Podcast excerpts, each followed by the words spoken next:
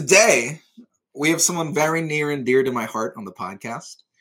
Never did I think this man would end up in sales, but a PhD later, and here we are.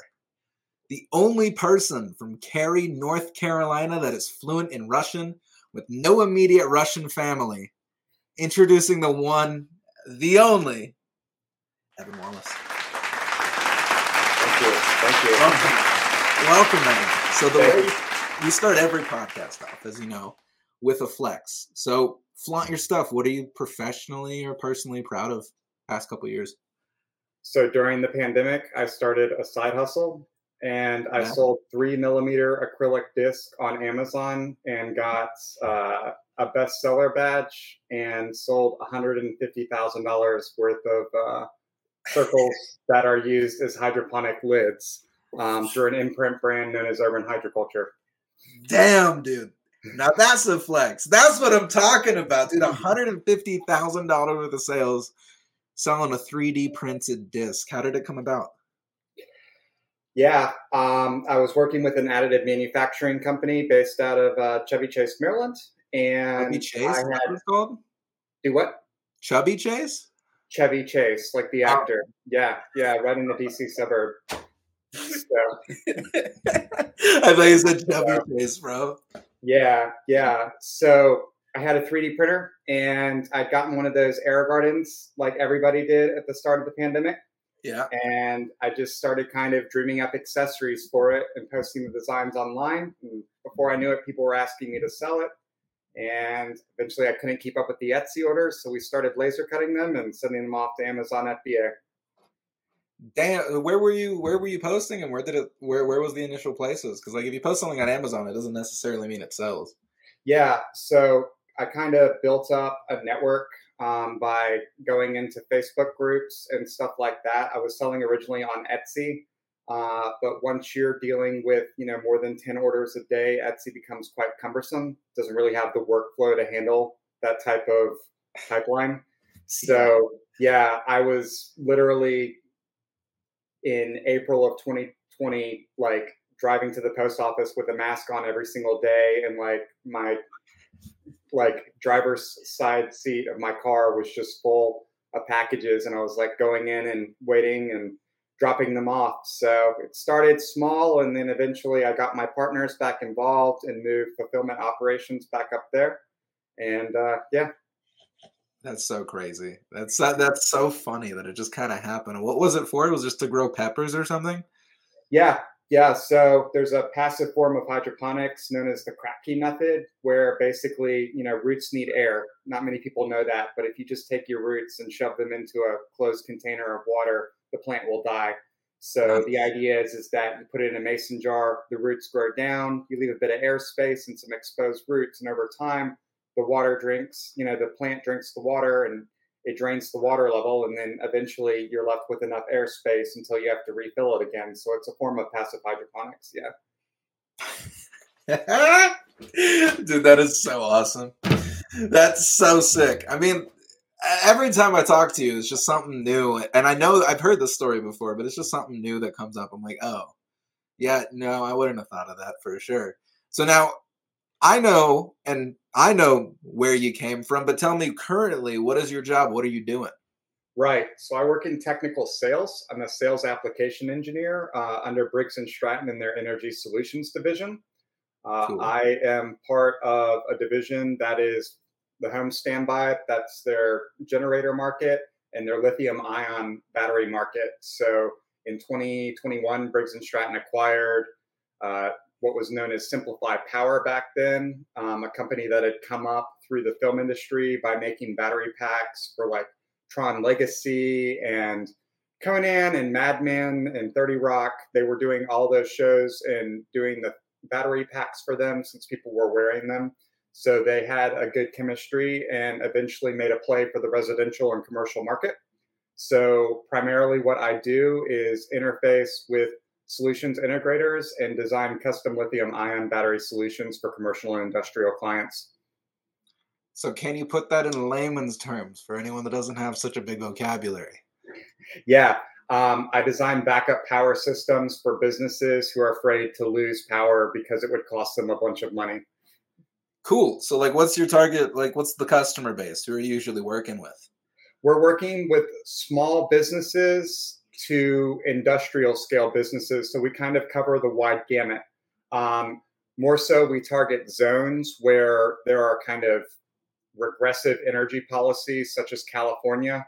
Net metering, basically the rate at which you can sell electricity back onto the grid, just got slashed and diced.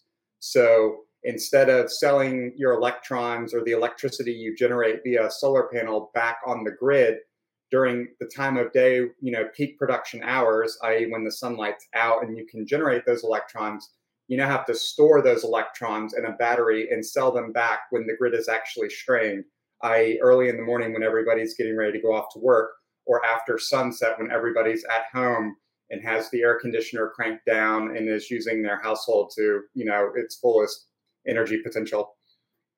Interesting. So like the reason that you target those markets, can you outline that for us? Right. So there's not a like standard set of like market tendencies across states. So we have to go and target different states based off of the legislation in that state, the relationship between like energy users and their utility. So basically we build where we target based around what the market looks like, how well our brand is known, and what type of projects we see in that area based off of the chemistry of our batteries and whether or not it complements it. So there are some like types of energy storage applications that don't really fit our battery chemistry. If you have a stage 3 EV charger, our battery is really not a good fit for that. We're more long-term support and delivering a lower load over a longer period of time in safer conditions. God damn, bro. Oh my God, those are good answers, dude. The technicals, man, you're so excellent when it just comes to describing and explaining how things work, even though I still don't think I could pull it off, but that's why you're a sales engineer, right? So like your day-to-day, what does that look like? My day-to-day is waking up in the morning and putting out the fires that come in overnight. So I'm located on the East Coast and my office is based out of California. So generally I'm receiving emails until late in the evening. And there's a period somewhere about 7 to 8 at night where I just kind of put my phone on silent. So really, because what we're designing is a complete solution, we sell the batteries, but we have an inverter partner. We have somebody who's integrating it. There are the authorities having jurisdictions who permit the system and the firms that we are working with. And generally, when you're rolling a project through your sales pipeline, you're going to deal with multiple hiccups. So generally the first thing I do in the morning is eat my breakfast and try to put out the fires.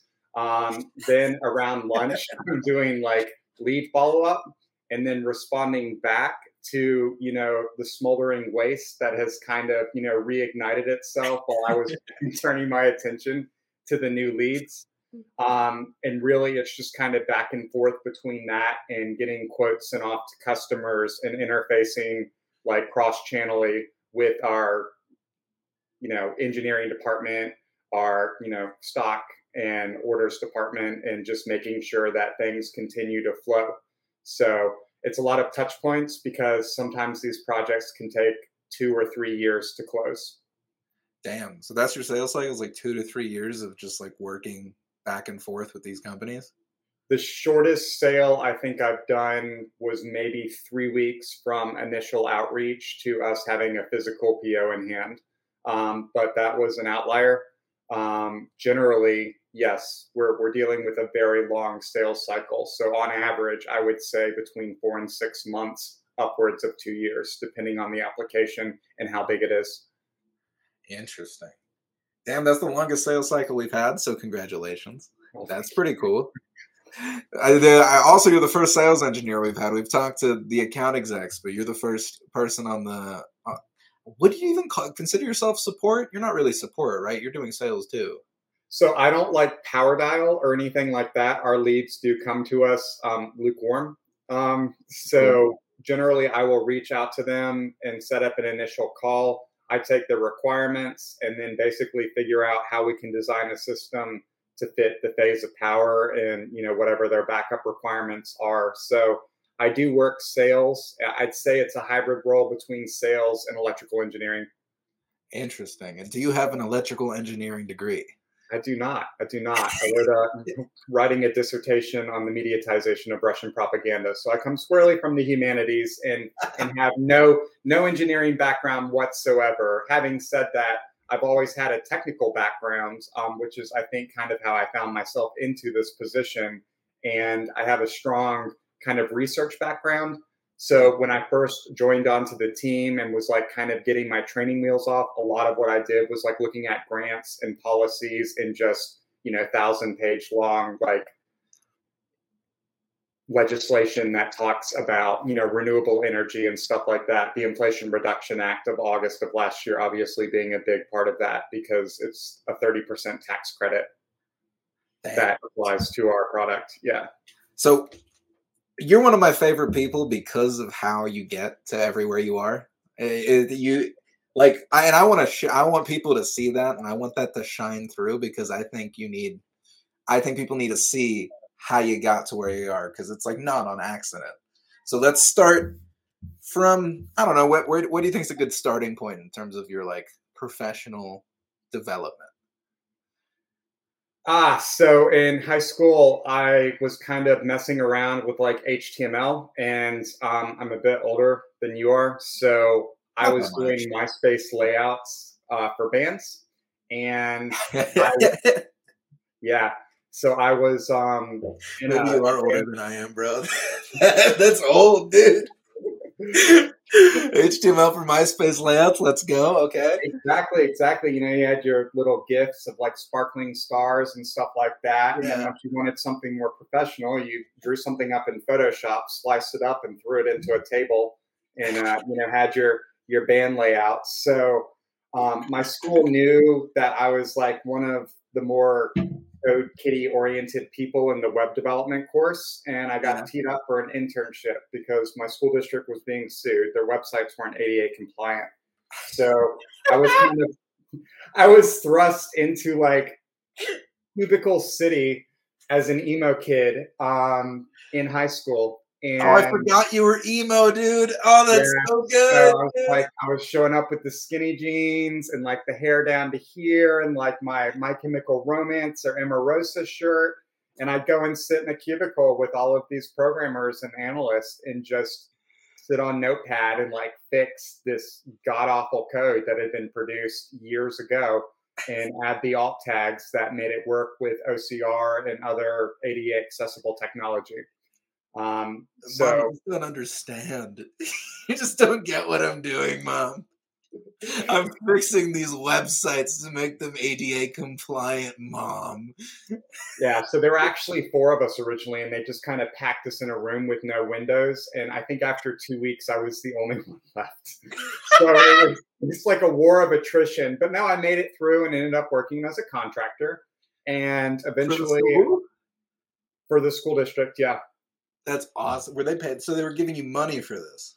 Yeah. I mean, it was nothing. It was like $12 an hour in 2010. So it was like, I mean, for me at that point in time, like among my cohort of emos, you know, I was like highly paid.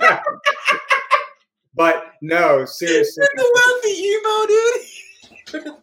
Yeah, I was the guy who could afford to buy the concert tickets and the gas money to get into Orlando. So, in Florida. Yeah. Oh, I forgot you were in Florida, not Cary, North Carolina. That's right. Yeah, and actually I'm from Raleigh. I've never lived in the congested area. Oh, man, I really screwed up that intro, huh? No. Yeah, I thought Cary was, whatever, you're close enough to Cary. It's fine. You're within Cary distance. Right. So I guess after that, I worked in that role for a bit, but then they started having me programming COBOL, which is Common Oriented Business Object Language or something like that. It's a very old programming language, and actually it was backed up on punch cards, which are those pieces of paper that you would feed into a reader, and the program was read or the protocol was read off of the indentations on the piece of paper. So it was a very old database, and I went and I learned, I got my feet dirty in COBOL. I'm probably one of the few people of my generation who, you know that type of language, although I couldn't remember any of it practically today. And over a period of months, I realized that basically I was doing the role of an analyst who was paid, you know, $60,000, $70,000 a year, and I was being paid $12 an hour. So I realized I needed to go back to school. And rather than, how old were you? I thought you were in high school when this was going on. I graduated high school, and I ended up working as a contractor for the district for 2.5 years after that. Making 12 an hour. 12 an hour. Damn. Okay. Had a crummy little apartment, but I loved my life. And eventually, I wanted more, and I realized that, you know, the work-life balance was really bad. I was kind of going really hard at it, and I was doing work for people who were making way more than I, and I just kind of told myself, you've hit a glass ceiling because you have no education. So I went to community college, and then went and got a humanities degree, and then got another humanities degree, and got another humanities degree after that, still working on it. And throughout that process, I kind of got tied up with continuing to do some technical background work, which got me my job with the 3D printing company, the additive manufacturing company. And you've kind of already gotten the story on that. So after I graduated, I had this very weird resume. It looked just strange because it was half technical and half like, oh, I'm writing about medieval Russian history. So when you looked at my publications and then kind of my other, oh, look at what I can do. You know, I know Autodesk. I just look like a freak, like a zombie. But you're not, I want you to tell everyone what, like, you're focused on. Like, you said you got 3 humanities degrees. What are you focusing on with those humanities degrees? Okay. So my undergrad degree was in European history. I got a master's degree in medieval Russian history. And I was interested in, structural Marxism, or like the interactions between different institutions. And for me, the two institutions that really kind of like got me all giddy and stuff was church and state. So there was a heavy kind of handmaiden style relationship between the Russian church and state during the Rurik dynasty, basically in Russia from the late 10th through, you know, I'd say 18th century when Peter the Great came in and westernized Russia. So that's what I focused on for my master's degree. And then I went into a digital humanities PhD. And digital humanities is kind of a blanket term that is applied to anybody in humanities who knows how to program or use digital tools to provide, you know, kind of qualitative and quantitative analysis to humanistic data online.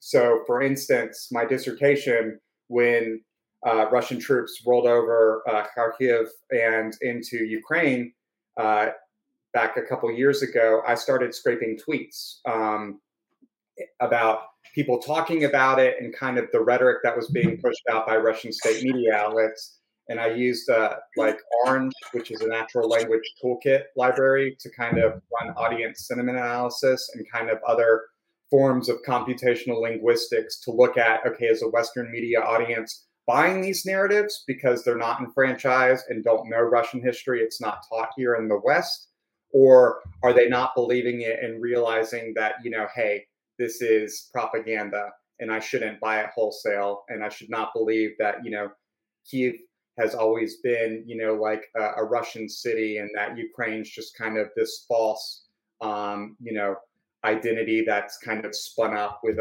over the past century, what have you. I didn't know you did that. Oh, it's so sick, dude. That's so cool. Did you publish your work anywhere? Can anyone that's like supremely interested in the public sentiment of the Russia-Ukraine war from the perspective of the Russians, is that readable? If anyone listening enjoys, there's an edited collection that came out last year. Medievalism in Finland and Russia. I did a chapter in this and had some input on the introduction. And once my dissertation's like fully together, I plan on sending a bit of it off to, you know, like see if I can get some publication. But I'm kind of driven financially. So at one point in time, I thought I was going to go into academia. But as it stands right now, what I do and, you know, the type of work I'm doing and the ability to work from home, I don't see myself ever going back into that career field. So this dissertation's kind of turned into a love child for me. It's like my swan song, you know? Interesting. I mean, that's academia's loss for not paying enough, dude, because, oh my God. So this was college, you got your PhD, I know you were working on your PhD, but then is there anything in between that people should know that you were working on? Because weren't you something with the U.S. House of Representatives or something, or did I dream that? The what? With the government of some kind? Did you work in the government world? Began looking at internships and had some conversations about perhaps going into, you know, an analyst type position. But, you know, I had been working for a firm based out of DC and knew a couple people that worked in those jobs and maintained their clearances. And, you know, my wife and I very quickly figured out it was not going to be a lifestyle match for me. So no, I never pursued it. But I definitely had aimed myself as, you know, that potentially being an alternative career path until I heard that, you know, it's really a lot different than what you might think about it. So there's nothing we're missing there. I feel like we're missing something in the history of Evan, no? Because my first memory of you, I met you in college when I was doing the satire paper with you. Uh-huh. My first memory was I can fix your website while you're holding this Russian, some red book that was this thick with just Russian some guy that you were really interested in or something. Oh yeah. I mean, it's probably up there on the bookshelf. I don't know what I was reading at that point in time. No. I may be missing it. I don't know. So now we went from being an emo kid coding at, was it Florida? What city in Florida? I was in Rockledge, Florida. Which is in Brevard County, so it's near Cocoa Beach and about a 40-minute shot from Orlando. Okay, so you went from that area and coding there, and then now you are a sales engineer at Briggs & Stratton, and in between you got a PhD in humanities because you felt you needed an education. So now, what do you want to do next? What's next for you? Because you have so many skills and so many different avenues you could go. What are we going to do now? I think a lot of what drives me is learning. As indicated by kind of my background. And so what really attracted me to this position and has kept me interested in it is just how much you have to learn. So I want to continue expanding my knowledge because I feel like that just makes you more marketable. Yeah. And I really kind of see myself at this point in time staying within the renewable energy industry and just continuing to, you know, expand my presence and my role. Fair enough. I have, because you're the kind of cat, and I always tell you about this, and I think you should think about it. You have that big enough brain where I think you could very comfortably be a good leader in an organization. Because you're level-headed, but you're also very well-read. And if you're not well-read, you can get well-read in a day. So, yeah, I don't know. I've never thought about managing people. So I guess that's a bridge I've yet to cross. But I'm open to all paths. You know, I gotta just follow the water where it goes, and that's pretty much what I've been doing up to this point. Fair enough. And it has led you, as all things do, to sales, as we talked about. It always leads back. All roads lead to sales, which is what you see a little reframe sales logo. I like to think the circle around it is just what it is. So now, continuum. Forever, everyone always ends up doing some form of sales, whether you like it or not. You're going to do it. It's not your choice. Even in academia, you got to sell. Yeah, you have to sell yourself. You're always selling something, that's for sure. So it's just easy to sell a product and not sell yourself sometimes, because you can kind of just say, oh, hey, look at this, not look at me. So the change in, I guess, position and kind of the perspectives you're working at, it's very interesting. And the people you meet along the way, that has been very entertaining as well. Yeah, I mean, dude, salespeople are some of the most curious and entertaining and interesting individuals because they get paid to, you know, schmooze. Exactly. And like in a, it's obviously more in depth than that. But if you break it down, like almost every salesperson I know has a personable attribute to them. Absolutely. Now, to Evan, right now you're like the sales engineer at Briggs & Stratton, at least in your division, right? Right. So there's two divisions. There's a commercial industrial division, which I am on, and then there's kind of the residential and distribution division. So yes, as of right now, I guess you could say I am the dude on the C&I side of things. This entire market's had a rough year. So it's been interesting, and there's been a lot of paradigm shifts. Everybody thought that the Inflation Reduction Act was going to just usher in all of this business for, you know, the lithium battery industry, but there's a lot of apprehension in the market about these products. It doesn't help that you see an article about a Tesla Powerwall catching on fire and burning a house down about once every other week. So it's been an interesting process, just you know, engaging in sales and also re-educating your leads as, you know, you walk them through the process. Interesting. And now what I remember, because like a few, like 3, 4, however many years ago, I know when we were chatting, you were concerned about the job market for yourself specifically, because you didn't know what direction to go. And right now, this job market is brutal. It is absolutely brutal for salespeople, for just about every industry that I can see. So your job hunt is unique because you're a unique person and you have a unique set of skills and things that people can't emulate. But if someone was listening to this and they feel like lost or like trying to find a path, what would be some advice you'd give to them?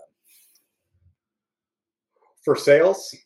For whatever, however you got to where you are, because some people are struggling just to find anything, and you weren't a sales engineer, and now you are. I would say you have to find how what you've done previously can tie into sales. I had a bit of marketing background, and I had a research background, so I went and learned a CRM. It was Salesforce to get the little certificate, so I could have that on LinkedIn. And I think I even took a product management course.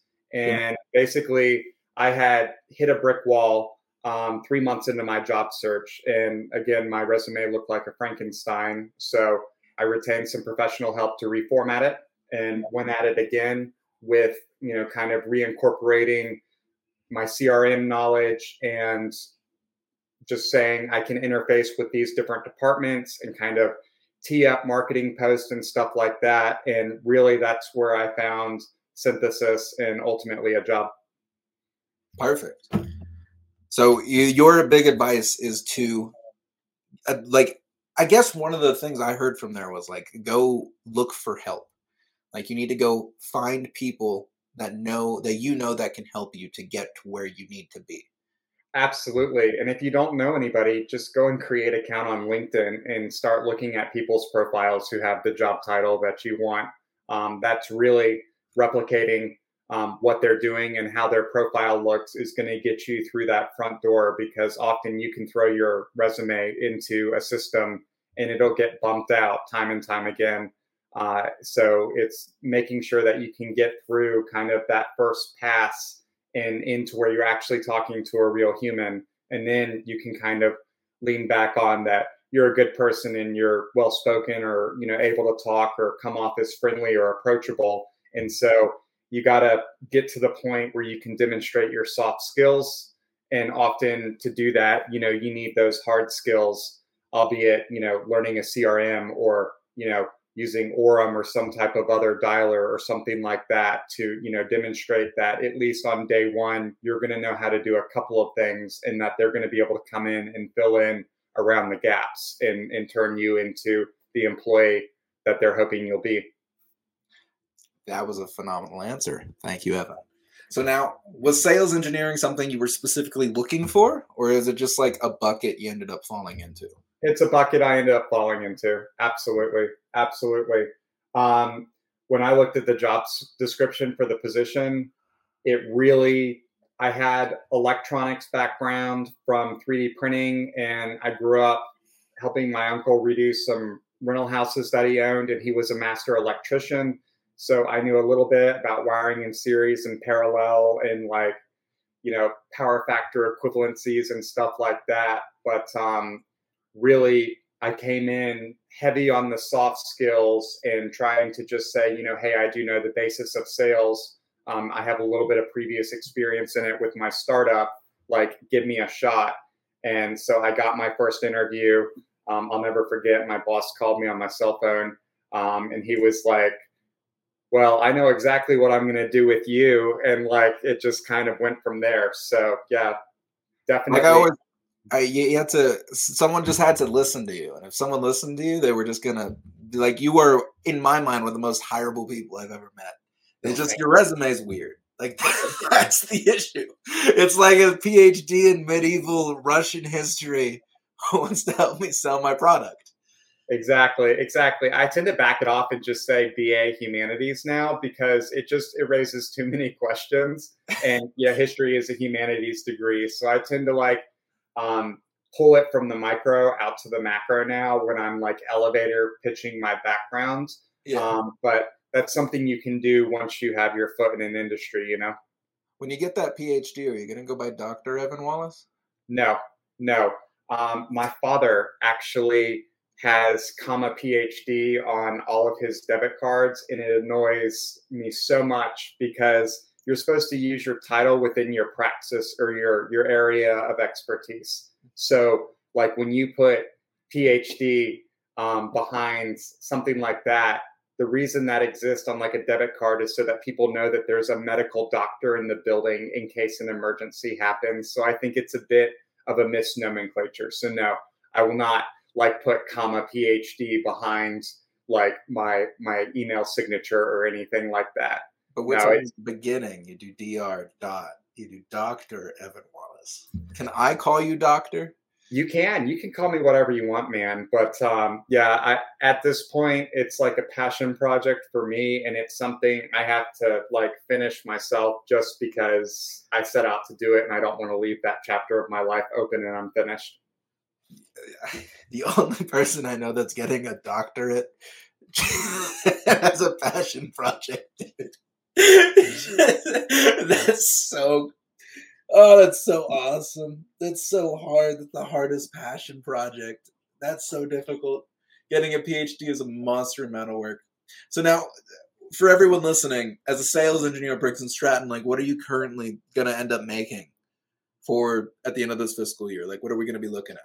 Right. So it's been a tough year in our market. The entire industry has not hit what it was set out to do. If you looked at a Wood McKenzie report last year projecting this market, we've not even materialized 50% of the revenue that was supposed to be generated in this space. So I'm W-2ing just over 100K this year. Still good. Had I hit sales incentives, it would have been a lot more than that, but I digress. I was able to survive. Yeah, man, that's completely fair. And next year, it's always going to be better. This year's been tough for everybody, unless you found yourself in a really fortunate industry. But those are looking few and far between as of late, so don't fret about it. And 100K is still really good. In North Carolina, that's 500K as far as I'm concerned. We live out in the boonies, so it's even better. Magical house and that incredible blueberry bush in the back. So, Evan, for everyone listening at home, what are your keys to success? What would you if you had to attribute your success to a couple things, what do you think you would attribute them to? Relationship management. I think that's when you're working a long sales cycle like I do, mm-hmm. You have to maintain the relationship. So it's taking a concern call after hours, it's doing the right thing, and it's ushering and really white gloving the deals. That's when I close a deal. Often the feedback I get is that like they felt like they were in a partnership with us. And that's something I try to emulate through all the deals that we do, because these are not small deals. These are, starting on the low end of like 50 to 60K and going all the way up to multi-million-dollar deals. So when somebody's laying out that type of money, there's a lot of apprehension. And when you're dealing with the technology that I am, that's kind of new and really being utilized in spaces that people aren't familiar with. It really, the trust between you and your client is important. They've been carrying around a cell phone in their pocket for decades that has, an NMC battery or some other form of, lithium. But when you're talking about, dropping a shipping container of lithium onto a property, you find there's a lot of apprehension. So really it's engaging in clear and honest communication and making sure that you're giving them all the information that they need and staying with them after the deal is closed until the project is commissioned. Damn. That's a good one. That's the first relationship management one we got, and that's excellent. That's phenomenal work. So now we're nearing the end of this. Even though I could talk to you for hours because you're just so damn interesting. But what do you want to leave people with? What do you want to leave? Any sentiment, any thought? Yeah, I guess when I first got into sales, I was very nervous. I called you a couple times and I was just like, I don't know if I'm cut out for this. And, emulate your peers, especially the ones who are doing good, and figure out, kind of what your mojo is and how you're going to differentiate yourself. Everybody has their own sales pitch and how they go through it. And so for me, like I've said a couple times here, it's like providing context and information and making sure that they understand how the process is going to go, like what type of tax incentives they're going to get, what questions they're going to have to answer to their permitting official, and just really being a partner with them throughout the entire process. So don't doubt yourself. When you start in sales, really, you're just learning to redefine yourself as somebody who's, not selling yourself, but selling your product. So if you've landed a sales position, I would say you've sold yourself. Now just go and figure out how to sell your product. Hell yeah. And on that note, this has been the fourth episode of Reframe Sales. Thank you, Evan, for sharing your insight and coming onto this podcast. I know we're going to see great things from you, and I expect a VP in front of your name here soon. Maybe not this year, maybe not next year, but I'd give it within half a decade. You're going to be a VP of something. Just don't know what it's going to be yet. I appreciate the vote of confidence. Thank you. Always, brother.